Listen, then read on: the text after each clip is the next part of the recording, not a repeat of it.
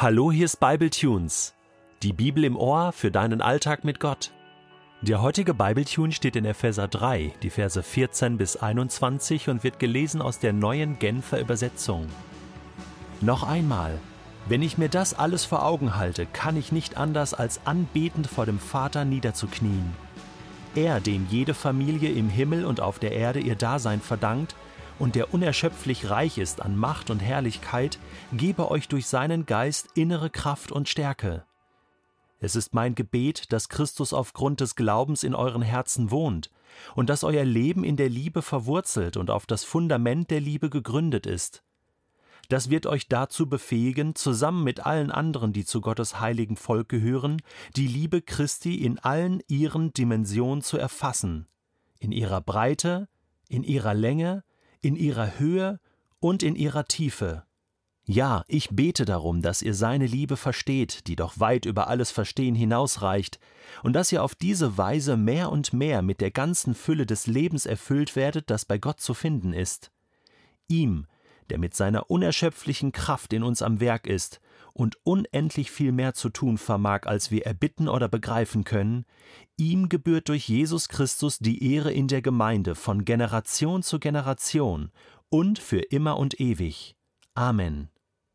Ja genau, dazu kann man wirklich nur noch Amen sagen. Und Amen bedeutet ja, so soll es sein. Ich finde das so fantastisch, dass Paulus mitten in einem theologischen Brief einfach anfängt zu beten. Ja, er sagt noch einmal, ich muss noch mal beten. Wenn ich mir das alles vor Augen halte, ich kann gar nicht anders, als anbeten vor dem Vater niederzuknien. Ich glaube, er hat das mitten im Schreiben des Briefes wieder getan, hat sich hingekniet und gebetet. Und dann schreibt er ja sein Gebet auf, was er hier für die Epheser betet. Und sagt, ich, ich, ich bete, dass ihr Jesus erkennt und dass ihr seine Liebe erkennt. Und das ist sowieso das, worum es geht. Also der Schlüssel ist ja, dass wir die Liebe von Gott und die Liebe von Jesus Christus in all ihren Dimensionen erfassen. Darum betet er. Denn wenn wir diese Liebe Gottes verstehen, sagt Paulus, die weit über unser Verstehen hinausreicht, dann, dann haben wir alles begriffen, was wir je begreifen müssen in unserem Leben. Die Liebe Gottes verändert nämlich alles. Und Paulus macht deutlich, das ist über unser Verstehen. Das kannst du mit deinem normalen Denken nicht erfassen. Gottes Liebe ist zu groß. Sie ist so gewaltig. Und Paulus versucht das ja so ein bisschen theoretisch zu beschreiben. Also er sagt, ähm, er stellt es sich räumlich vor. Die Liebe Gottes in ihrer Breite, in ihrer Länge, in ihrer Höhe und in ihrer Tiefe. Äh, ja, ich, äh, da denke ich an einen Würfel oder, oder nein, ich denke an ein Meer.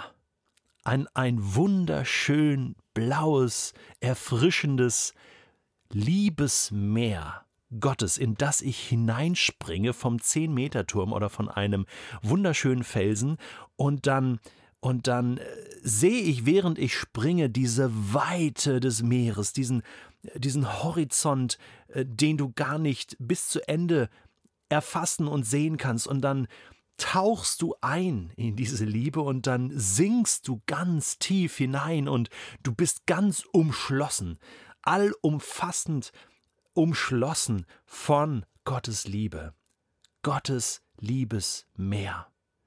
Und du kannst gar nicht genug davon bekommen. Es ist so gewaltig, es ist so groß, dass diese Liebe für alle Menschen und für alle Ewigkeiten ausreicht. Sie ist ohne Ende. Ohne Ende. Sie ist ewig. Und sie war auch immer zu allen Zeiten gleich. Es ist nicht so, dass ähm, die Liebe Gottes irgendeiner Entwicklung unterworfen wäre oder dass sie sich ähm, evolutionär hochentwickelt hat und Adam und Eva hatten irgendwie so 10% der Liebe Gottes. Ja, ich meine, Adam und Eva, die hatten, die lebten im Paradies. Da war Gott mit seiner Liebe zu 100% da. Und der Epheserbrief klärt uns ja auf, Kapitel 1, dass Gott zu 100 Prozent mit seiner Liebe schon vor Erschaffung der Welt für uns war. Das heißt, diese Welt, so sehr hat Gott diese Welt geliebt, dass er seinen Sohn gegeben hat. Und all die Breite und Höhe und Tiefe und Länge lässt sich messen an der Person von Jesus Christus. Das ist die Breite und die Länge und die Höhe und die Tiefe, sein Leben, sein Handeln, seine Liebe, sein Tod und Sterben, seine Auferstehung. Das ist die Dimension der Liebe Gottes. Und jetzt sagt Paulus, wenn du in dieser Liebe verwurzelt bist, wenn du Wurzeln schlägst darin, wie ein Baum, ja, der auf einem guten Boden steht und hineintaucht in diese Liebe und sich davon ernährt, darin gegründet ist, dann bist du befähigt, in dieser Welt zu leben, für Gott zu leben. Dann hast du alles, was du brauchst. Dann brauchst du nichts mehr, wenn du diese hundertprozentige Liebe Gottes einfach hast. Und wie kannst du die bekommen? Paulus sagt, verwurzel dich darin, indem du mit Gott Zeit verbringst, indem du eben nicht nur Wissen anhäufst und theologisierst oder über Gott nachdenkst, sondern indem du Zeit mit ihm verbringst, wie ein liebes Paar, was ja auch Zeit miteinander verbringt, und zwar ohne dass es gefragt wird, ohne dass man sich Termine machen muss. Man, man will zusammen sein und so wächst die Liebe, so verwurzelt man ineinander und genau das muss uns passieren. Diese Verwurzelung in Gott selbst. Und Christus ist ja in uns und er will ja unser Liebesfreund sein. Er will ja unser Partner sein, Partner fürs Leben. Und Paulus betet dafür und sagt eben, nicht nur Kopfwissen, sondern das muss tief hineingehen in unser Herz, in unser ganzes Dasein, in unsere Gefühlswelt, in unseren Körper hinein, der ein Tempel des Heiligen Geistes ist, alles allumfassend.